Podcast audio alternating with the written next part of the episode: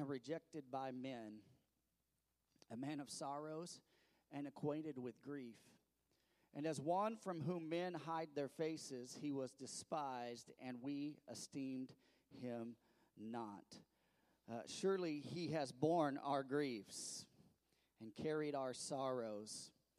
Yet uh, we esteem, esteemed him stricken, smitten by God, and afflicted. Verse 5 says this, and you, this is the part that most of us know. But he was wounded for our transgressions, he was bruised for our iniquities. The chastisement for our peace was upon him, and by his stripes we are healed. Verse 6 says this All we like sheep have gone astray, we have turned everyone to his own way and the Lord has laid on him, capital H, talking about Jesus Christ, the iniquity of us all. Will you just bow your heads as we pray?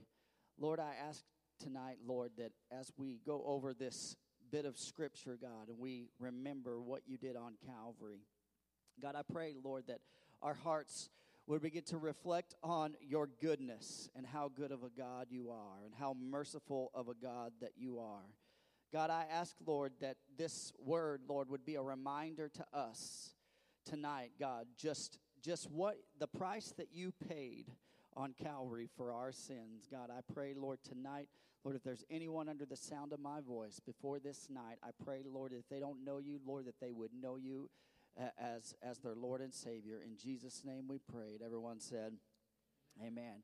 Uh, I want to I want to speak to you guys. I'm just going to get straight right into it. My name is TJ. I'm the pastor here. I'll get that out of the way in case you're wondering. Um, uh, I want to speak to you guys tonight on on the five wounds of Jesus. The five wounds of Jesus. Um, I'm told. Uh, that there are five types of wounds that Jesus dealt with on, on Good on Good Friday. Uh, when we think back 2,000 something years ago, uh, that he bore and, and pains. Uh, the first one is this: a contusion, and a contusion as he was he was beaten mercilessly, merciless, mercilessly uh, by by those who would accuse him, falsely accuse him of things that he had not done, but yet he would take a, a beating. He would just sit there and, and, be beaten. And then the next the next one is this laceration. Everyone say lacerations. We're talking about a cat of nine tails being whipped mercilessly, mercilessly on his back with a cat of nine tails, not once. Some scholars believe 39 times, some believe 40 times. I don't think it matters. I think what matters is that his back was lacerated and ripped to shreds that day. And the important thing, I think most of us, if we were to think back to those moments and if we were to reflect and we were to to, to even try to imagine that. His, his back was just a mess, I'm sure, by the time he got to the cross. The next one is this the penetration of the crown of thorns in his brow.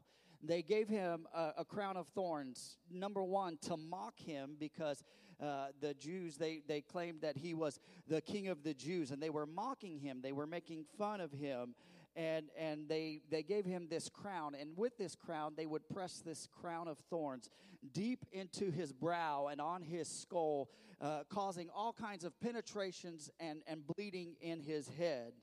The next one is this the pre- uh, perforation of the spikes in his hands and his feet. Um, uh, the perforation speaks of this. It's, it's a making of a hole where one does not exist. Can you imagine the pain of spikes going through your hands and feet. Uh, he would hang all his body weight on his feet and on his hands there on the, on the cross.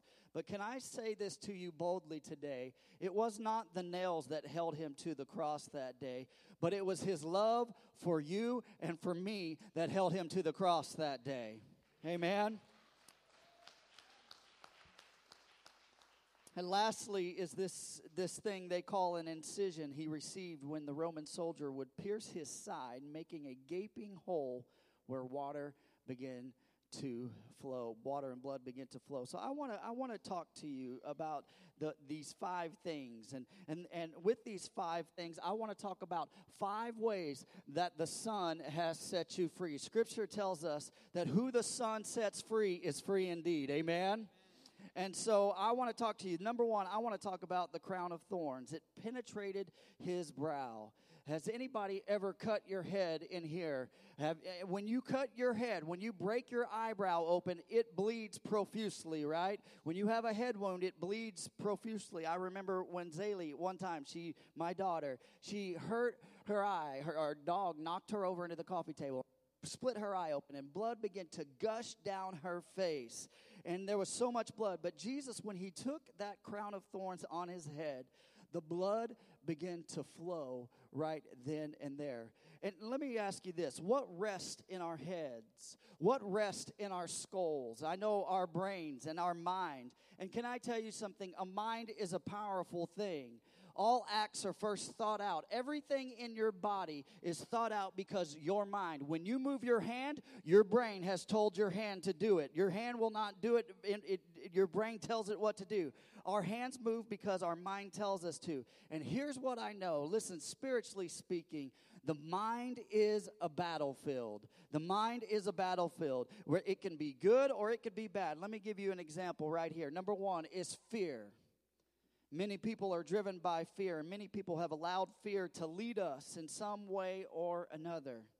Now, there are times where fear is good, like when you're up high on a ladder and you know you shouldn't be jumping around, right? There are some moments where fear is good, but most of the time, spiritually speaking, fear is something that, that is not good. Fear, fear of this, and maybe you're here, maybe you have a fear of witnessing or telling others about Jesus, and the enemy has, has lied to you and told you not to do that. Maybe you're worried about losing friends, or maybe you have a fear of your reputation. Can I tell you something? Maybe you have a fear of this, maybe the devil and the demons. When you start reading and, and learning about those things, you start to have a fear. But can I tell you this? This is what God says about fear. In 2 Timothy 1 7, it says this For God has not given us a spirit of fear.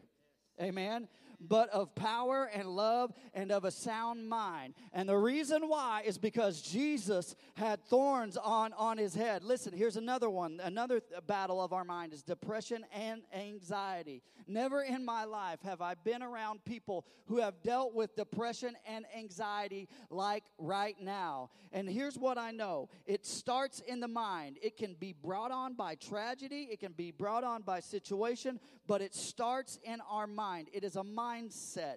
Depression, uh, it, it, it starts slowly and it begins to build. Anxiety and worry. Some of us live in constant worry of what's going to happen in the world. And let me tell you something that is not something that the Lord gives us. What does God say in Psalms 34 18 and 19? The Lord is close to the brokenhearted and saves those who are crushed in spirit. Maybe you feel depressed in your heart. The Lord is close to you.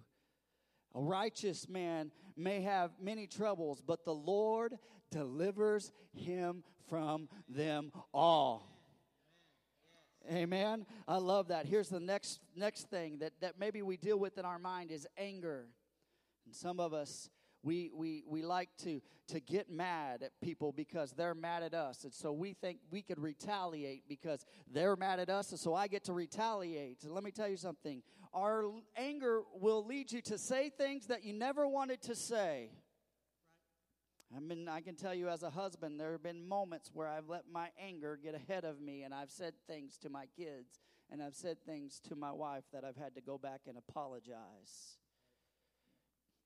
And let me tell you this, maybe you're here, and I maybe maybe I, I, don't know, you know, maybe you're from a different church, or maybe you're from a, not a church at all. But listen, this is what I know: hurt people hurt people. And our mindset is to this. Oftentimes, we're angry and we want to return to pain. I want to go back to this, and and and pain leads to hurting people. When someone offends you, we immediately start to think about how I want to respond to that person. But what does God say about that? In First Peter chapter 3, verses 8 and 9, it says, Finally, all of you should be in one mind, sympathize with each other, love each other as brothers and sisters, be tenderhearted, and keep a humble attitude. Verse 9 says this Don't repay evil for evil, don't retaliate with insults with people. Uh, uh, when people insult you, instead pay them back with blessing. That is what God has called you to do, and He will grant you his blessing. So, whatever you're struggling with today, can I tell you something? Jesus has broke and set you free the plagues of your mind. Whether it's fear, whether it's anxiety, whether it's anger, it doesn't matter. Jesus beat it on the cross. Amen? Number two, right here. The, the second wound that I want to talk about is the nail pierced hands, the perforation of his hands. And let me tell you what we do with our hands. We accomplish things in life with our hands. We build with our hands. We work with our hands. We type with our hands. We write with our hands. We, we do everything and we work with our hands. Our hands represent our labor. And Jesus' hands were pierced and nailed down so that we could be free to labor and labor for Him. Amen? And oftentimes we think laboring is tough and working for Jesus is tough, but our hands oftentimes uh, are tied. Sometimes we we let the enemy tie our hands because we think that we aren't free to labor for Jesus, and the enemy uses resentment and uses our past and says, "You're not good enough to do this." But let me tell you something: Jesus, He took nails in His hands, so you are free to labor for Him. Amen. Amen. Amen. So look at this. Here's the next one: a nail pierced feet. Nail pierced feet. Jesus' feet were nailed down. And one of the biggest struggles for us as humans is the direction for our lives. Some of us are praying for direction right now. God, should I do this? God, should I take this job? God, should I work on my marriage? Should I stay married? Should I? And we're looking for direction. And, and, and what would you have me to do, Lord? Should I go to this school or should I stay in this relationship? What direction should I go? And some of us never walk in the freedom of God because we don't know where to go. But and, and, and so I want to look at this. What does the Bible say about this? In Psalms 119, 105, it says this Your word is a lamp uh, to my feet and a guide to my path. Amen. Psalms 37, 23 says this The Lord directs the steps of the godly. Amen. He delights in every detail of their lives. Can I tell you something? No matter what you're going through, and no matter if you're afraid to walk, Jesus took nails in his feet, knowing and that you were going to walk and that he would lead and guide you. Amen. Here's the next portion I want to talk about the stripes upon his back. Amen. Everyone say, the stripes on his back. He bled from his back. He was beaten severely for our healing, is what the scripture says that I read earlier. And can I tell you something? Maybe you're dealing with a sickness, but can I tell you this sickness has no authority over us because Jesus took stripes on his back for our healing. And oftentimes we lack that healing because oftentimes it's not because we have a lack of faith, but we have this idea that God is not willing to do it. But let me tell you something God wants to heal you, God wants to bless you. And how many times have we asked, not really expecting him to heal us? When First Peter verses 2 and 24, it says, By his wounds you have been healed. Amen. Amen. Come on, give Jesus a hand clap of praise if you're going to do it.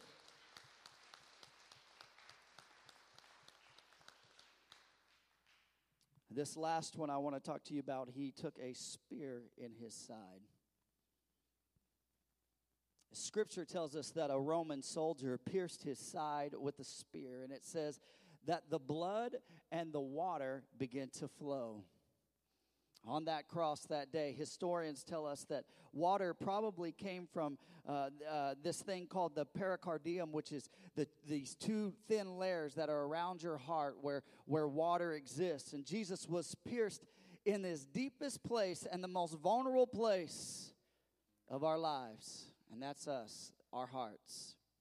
Many of us have issues of the heart. Can I tell you, we may have issues with our mind. We may have issues with our hands. We may have issues with our feet. We may struggle with certain things. But let me tell you something it starts with a heart issue. Amen? Jesus was pierced in the deepest part and the most vulnerable part of his life. And some of you have been hurt in your heart. Some of you don't trust people because because someone has hurt you, you have resentment towards them. Listen, Jesus was betrayed by his friends. The only one disciple made it to the foot of the cross. The rest scattered that day.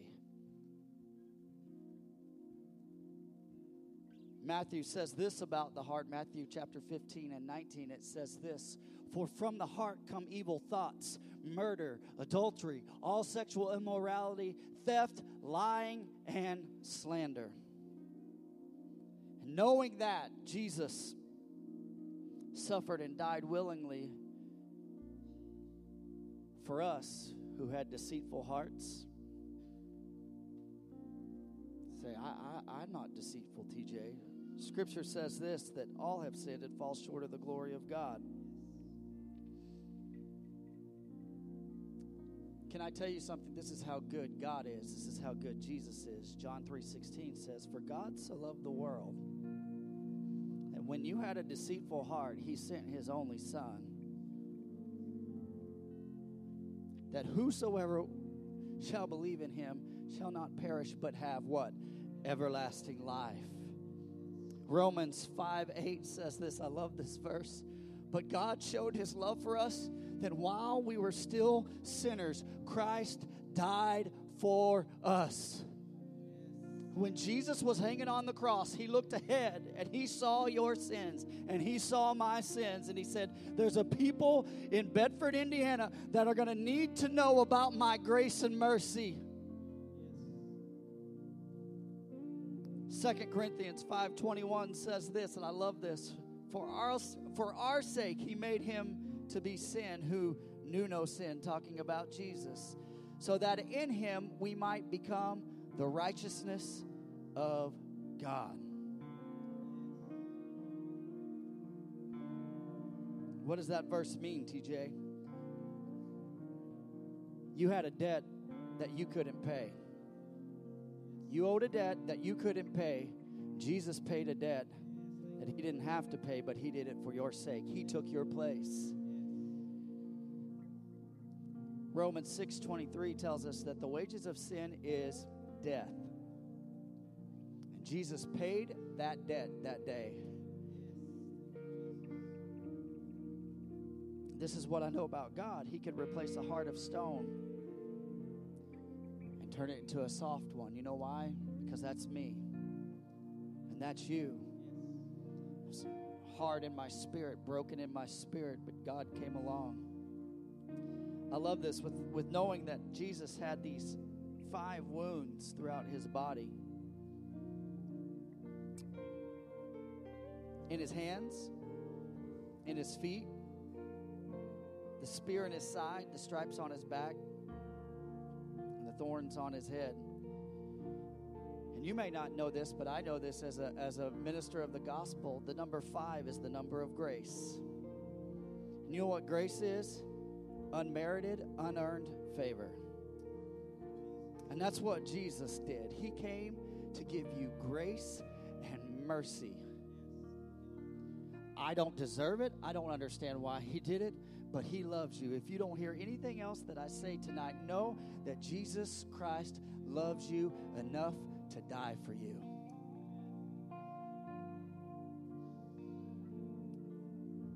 Jesus, that day on the cross, He paid it all. All your sins, all your shortcomings, all your weaknesses, all your thoughts, He paid it all. He took care of it on the cross that day. He freed our minds from fear and depression and anxiety and anger. He, he, he freed our hands so that we would be able to do the good works that he's called us to do ephesians 2.10 he freed our feet so that our steps would be ordered and that we would be given a clear path to walk this life our backs where the central nervous system of our body is he all the pain was transferred in our body but but he took stripes on his back for our healing. Amen. And then in his side, our hearts, where iniquity starts, but God sets us free. Amen. He freed us from the curse of sin. John 8 36 says this So if the Son has set you free, you are free indeed. Will you do me a favor? Will you bow your heads just for a moment here? Talking about the cross, I can't help but think about God's grace. If you're here under the sound of my voice I don't know your back story. I don't know much about you, but I know that you came here on a Friday night. And can I tell you that Jesus paid a debt he didn't know? You owed a debt that he paid.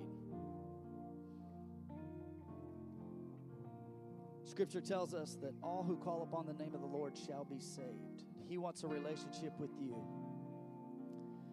Today, under the sound of my voice, I don't know why you came here tonight. I don't know your story. I don't know anything about you. I just felt led in this moment to do this. I want to give you a chance to know Jesus as your personal Savior. If you're here, you don't know Jesus as your personal Savior, will you, will you lift your hand? Anybody in the building? No one looking around. No one looking around. I just want to be just a tender moment of, of, of here.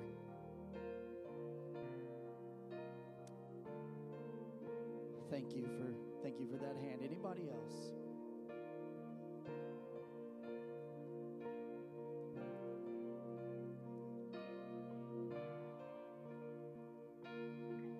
Anybody else? Just for a moment. We wait just a moment.